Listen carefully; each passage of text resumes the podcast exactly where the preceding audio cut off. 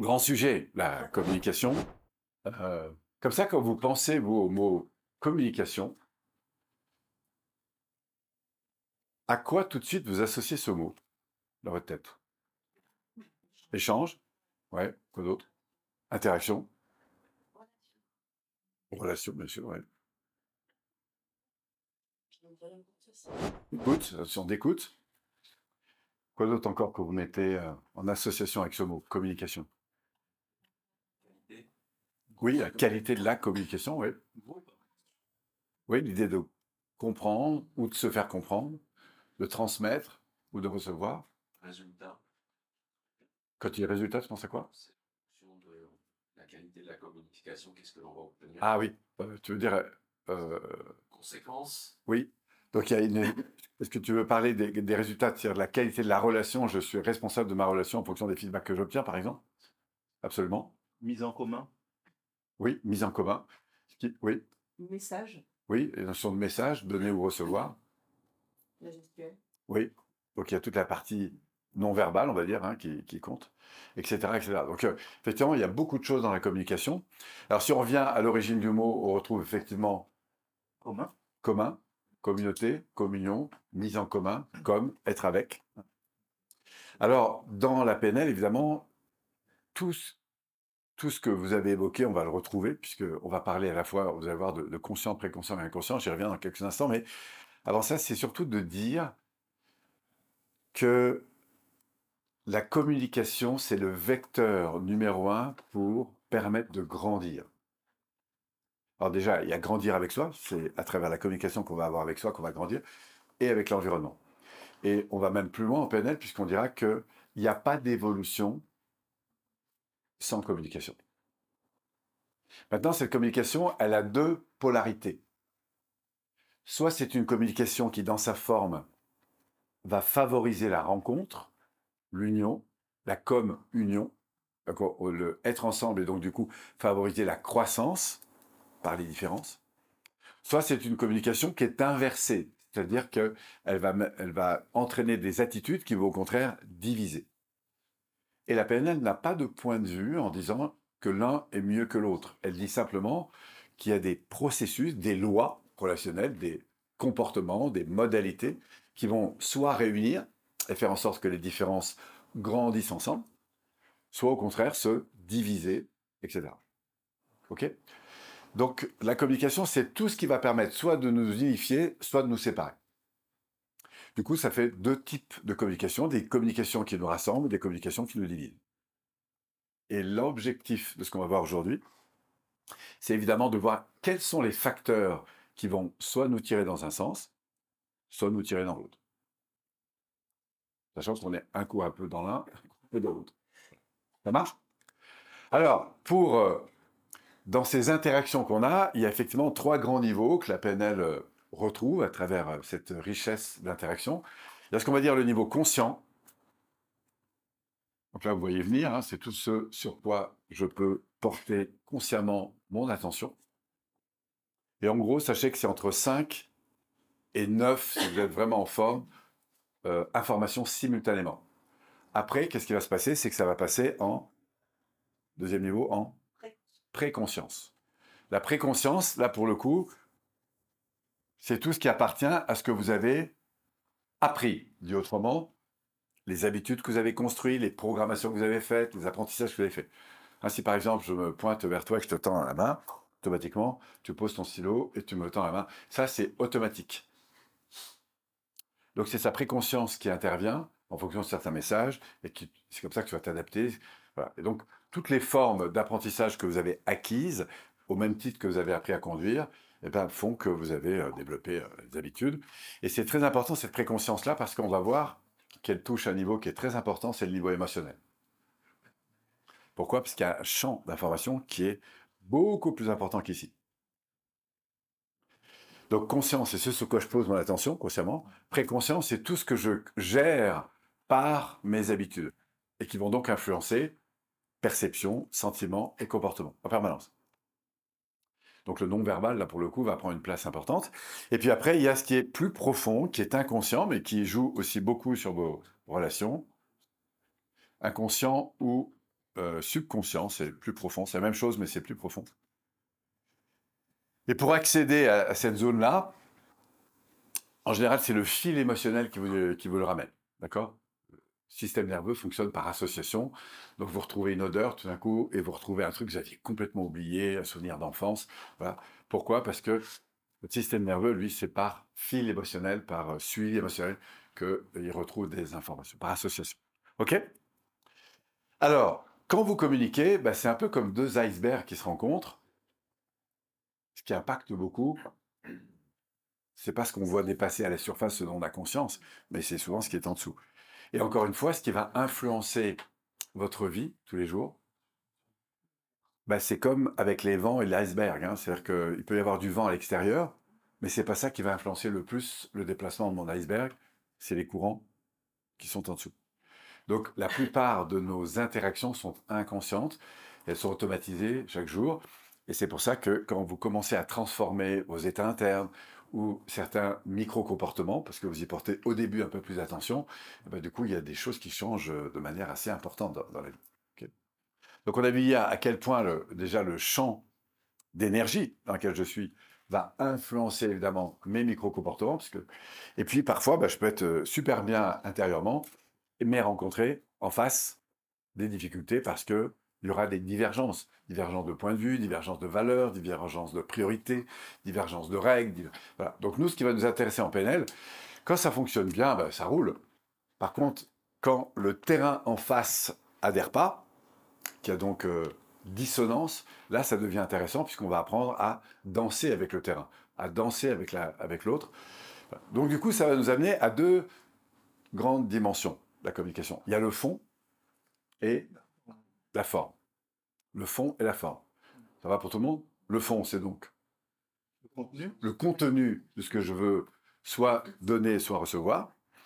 Et la forme, c'est la manière. Donc la, la- la petite métaphore euh, qu'on utilise souvent, c'est celle de la clé, vous savez, qui ouvre la serrure. Donc euh, le fond, c'est d'aller ouvrir la porte, mais il faut la forme pour ouvrir la bonne serrure, en fait. hein. Donc on peut toujours se demander, mais c'est quoi finalement le plus important? C'est la grande question qu'on pose souvent. Qu'est-ce qui est le plus important, le fond ou la forme Les deux. Deux. au final, on est d'accord, c'est le fond. C'est sur le fond qu'on a envie de se rencontrer. Mais si on n'a pas la bonne forme, bah, c'est comme avoir euh, pas la bonne clé dans la serrure, en fait. hein. donc, euh, voilà. Alors, du coup, ça va nous amener à une question intéressante. C'est finalement, si on commence à travailler sur la forme, est-ce que finalement, c'est authentique? C'est important. Oui, quand tu dis c'est important? Oui, ça peut, de, de travailler la forme, ça peut nous faire sortir ce genre de la situation. Absolument. Ma question, c'est parce qu'elle va vous tomber dessus très vite, vous allez voir. Est-ce que finalement, travailler sur ma forme de communication, c'est authentique? Bah oui. Vous avez entendu ça ou pas? Oui. Ah, ça, ça sort souvent, ça, comme question. Alors, je vais répondre tout de suite à cette question à partir de la vision de la PNL. Être authentique, ça correspond au fond. J'ai envie de vous dire oui, je vous dis oui. J'ai envie de vous dire non, je vous dis non. Ça, c'est être authentique. Mais exprimer comme ça directement sur l'authenticité, c'est pas toujours très intelligent.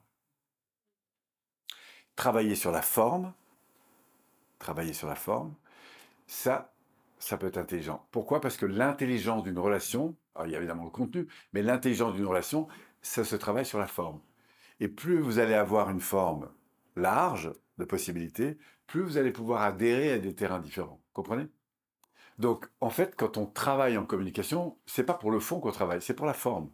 Et qu'est-ce que ça veut dire travailler sur la forme? C'est apprendre à adhérer à des terrains différents, à faire en sorte, parce que si vous avez euh, si vous avez quelques formes, c'est exactement comme si vous étiez danseur. Vous connaissez trois passes en rock, bah, voilà, vous êtes un peu limité. Mais plus vous avez travaillé sur la souplesse de la relation, plus du coup vous allez élargir le champ de communication. Comprenez? Et je peux vous garantir que plus vous allez assouplir cette forme, plus vous allez apprendre à adhérer à des terrains différents, plus votre champ relationnel, votre diversité de relations va s'élargir. C'est un mot qui change de sens alors. Authentique. Et donc, Il change de sens. En fait, moi, quand je- avant je pensais à authentique, je pensais à quelqu'un qui est brut de décoffrage. Ouais. euh, Mais être brut de décoffrage, certes, la personne est authentique, mais c'est pas très intelligent forcément relationnellement. Tout peut se dire, mais pas n'importe comment. elle reste authentique et elle met la. L'authenticité, c'est une affaire de ce que, de- de- de- d'expression, ce que je ressens. Maintenant, ce que je ressens, je peux y mettre de la forme. Et c'est ça l'intelligence relationnelle. Parce que te dire directement que tu m'emmerdes, c'est pas forcément ce qu'il y a de mieux à faire. Par contre, te dire, écoute, tu sais, il y a quand même des choses sur lesquelles j'aimerais qu'on se réajuste, parce que, voilà, je pense que ce serait vraiment bien si on voulait euh, continuer à mieux fonctionner. Ça, c'est mettre de la forme. Je vais atteindre le même but, mais comme j'ai une forme qui est plus adaptée, entre guillemets, une intelligence relationnelle plus élevée, je vais donc obtenir davantage de possibilités. Et je peux vous dire une chose, que ce soit dans un couple, dans une équipe, dans une interaction, dans un système, quel qu'il soit, c'est la qualité de l'interaction qui fait l'intelligence du système. Donc quelqu'un qui a une souplesse relationnelle élevée a un facteur de développement plus élevé que les autres. Si demain vous êtes à l'étranger, dans un pays complètement perdu, etc., ou en pleine Amazonie, c'est la qualité de la relation que vous allez savoir construire avec l'environnement, et donc la souplesse d'adaptation qui fait votre survie, voire votre développement. Demain, vous vous retrouvez dans une cité avec des jeunes qui ont des modalités de comportement extrêmement différentes. Si vous voulez vous adapter à eux, il faut rentrer, au fond, dans leur forme. Et c'est ça l'intelligence relationnelle. Si demain, vous êtes avec des politiciens, vous aurez une autre forme. Si trois jours après, vous êtes avec des experts comptables dans une, une conférence, vous aurez encore une autre forme. Si après, vous passez dans une école maternelle, vous aurez encore une autre forme. Si vous passez avec des ados ou des médecins ou des avocats, vous aurez encore une autre forme. L'intelligence relationnelle, c'est la faculté à s'adapter à la forme. Pourquoi? Pour se rencontrer sur le fond, quelle que soit la forme. Vous avez compris? C'est important ce qu'on vient d'évoquer là. Donc l'authenticité, c'est être connecté à ce que je vis et se connecter à l'autre, ce que vit l'autre, parce que ça nous intéresse autant. Quand tu me dis oui, est-ce que c'est vraiment un oui en fait? Ça, c'est mon intelligence relationnelle qui va donner la place à mon être intérieur dans sa capacité à s'exprimer, mais aussi à la place de l'autre. Et vous allez voir que les deux vont de pair. Euh, mais c'est un travail euh, sur la forme euh, pour avoir une souplesse large. Oui, Et que cette souplesse, à un moment donné, ben, il y avait quelqu'un en face de nous, mais qui n'est pas compatible avec le fond. de Oui. donc il y a une divergence de fond. défaut d'être souple. trop- Bah, ça dépend. Non, pas forcément. Ça peut être un dé... le, le défaut, c'est quoi? Soit tu le vis à l'égard de l'autre et tu dis, bah, le défaut, c'est que je lui laisse trop de place. Soit moi qui en prends pas assez, ou moi qui en prends trop et toi pas assez. Est-ce que tu es d'accord que le problème va se commencer ici? Dans une relation. Par exemple, tu observeras qu'autour de toi, il y a des gens qui parlent, qui parlent, qui parlent, qui parlent, qui parlent, qui parlent. Ils sont toujours dans une espèce de, tu vois, et puis il y a des gens qui passent leur temps à écouter, à écouter, à écouter, à écouter. C'est pas un défaut en soi. Il y a des moments c'est tout à fait intéressant d'écouter, il y a des moments c'est tout à fait intéressant. Mais si c'est trop dans l'un ou dans l'autre, on n'est pas dans une qualité d'échange. Tu me suis? Ouais. Sauf si le contexte est fait pour ça. Si vous êtes en coaching, c'est normal que vous passiez plus de temps à écouter que. Mais si je suis en interaction avec toi autour d'une table, enfin, tout dépend évidemment de l'objectif dans lequel je suis, mais d'une manière générale, ce sera plus équilibré. Tu me suis ou pas? Ouais, mais ça va, la communication dans la forme, ça va permettre d'être diplomatique, d'avoir un bon terrain de jeu, etc. Oui. Mais euh, si les valeurs sont trop différentes, euh, Ah bah c'est ça qui est intéressant. Tu vois, si par exemple on n'a pas du tout le, moins- le même point de vue. Et ceux qui ont une forte identité, ben, alors c'est ça qui devient intéressant. C'est que plus tu vas travailler sur ta forme, plus tu vas te sentir bien, y compris avec des gens qui n'ont pas du tout les mêmes points de vue que toi. Parce que tu vas te rendre compte, on va le voir ensemble, que la qualité d'une relation, en fait, elle a très peu à voir avec le fond. C'est-à-dire que tu peux être avec des gens qui ont les mêmes valeurs que toi, les mêmes projets, les mêmes règles, mais avec qui tu n'accrocheras pas plus que ça. Tu peux être d'accord avec toi, au fond, mais tu n'accrocheras pas. Tu peux par contre avoir des gens qui sont en grande divergence de point de vue, avec des styles de vie extrêmement différents, des systèmes de valeurs extrêmement différents, avec des projets qui n'ont rien à voir avec les tiens, voire même avec des règles de vie qui n'ont rien à voir avec la tienne, voire même que tu prendras jamais, et pourtant d'avoir un rapport avec eux qui est génial. Donc la qualité d'une relation, elle n'a rien à voir, on va le découvrir ensemble, avec le fond. Elle a tout à voir avec la forme. donc l'entrée, c'est la communication, même si le fond ne, ne correspond pas. Sinon, Bah, au contraire, si le fond est différent, c'est grâce à la communication qu'on va pouvoir interagir. Si elle est bien faite. Si elle est mal faite, on va aller directement sur du rejet et de la séparation. Et tous les conflits que nous avons, petits ou grands conflits, ne découlent que de la forme de la relation. Ça, ça va avec ça? Donc c'est pour poser un peu les grandes bases. hein. Puis on, on rentre dans la technique parce qu'il faut qu'on avance. Oui. Et juste une remarque, parce qu'Anthony a parlé de diplomatie et toi tu parles d'adaptation. Et c'est pas. Il me semble que c'est pas la même chose, non? Enfin, adap- être, Bah, être diplomate, selon toi, un bon diplomate, c'est qu'est-ce qui va favoriser? C'est quoi l'intention de la diplomatie? L'intention de la diplomatie, c'est de d'être sur un bon terrain de négociation. Permettre quoi? Un accord. Favoriser un accord. Ou reconnaître les points sur lesquels euh, on est en partie en accord et d'autres sur lesquels on ne l'est pas. Et voir comment on peut progresser. C'est ça le rôle d'un diplomate. Et un bon diplomate te dira, bah, tu sais Polo, euh, il faut beaucoup d'intelligence relationnelle. Parce que ça fait partie de la culture que de rentrer dans la culture du pays dans lequel on est. Et si je veux interagir avec eux et maintenir le lien, mais tu vois, dans tous les systèmes où la relation est compliquée, par exemple, je, parlais il n'y a pas très longtemps avec des négociateurs, c'est des gens qui interviennent euh, quand il y a, alors c'est pas le même d'ailleurs, quand, quand il y a un enlèvement par exemple, et qu'on a récupéré euh, la relation avec ceux qui ont enlevé un enfant par exemple, et qu'il y a évidemment une négociation très forte, il y a des négociateurs. Oui. Mais c'est pas les mêmes d'ailleurs que ceux qui, euh, par exemple, vont faire des terrorismes. En tout cas, qu'on met dans la case de terrorisme. Parfois, on se demande qui est le plus terroriste. Mais enfin, bref. euh, mais la clé et le danger numéro un pour ces personnes-là, c'est de perdre la relation. Parce que la relation, tant qu'il y a une relation, il y a une possibilité de croissance. Dès que la relation est perdue, c'est là que le danger vient, puisque tous les phénomènes de, défense, on va les retrouver ici.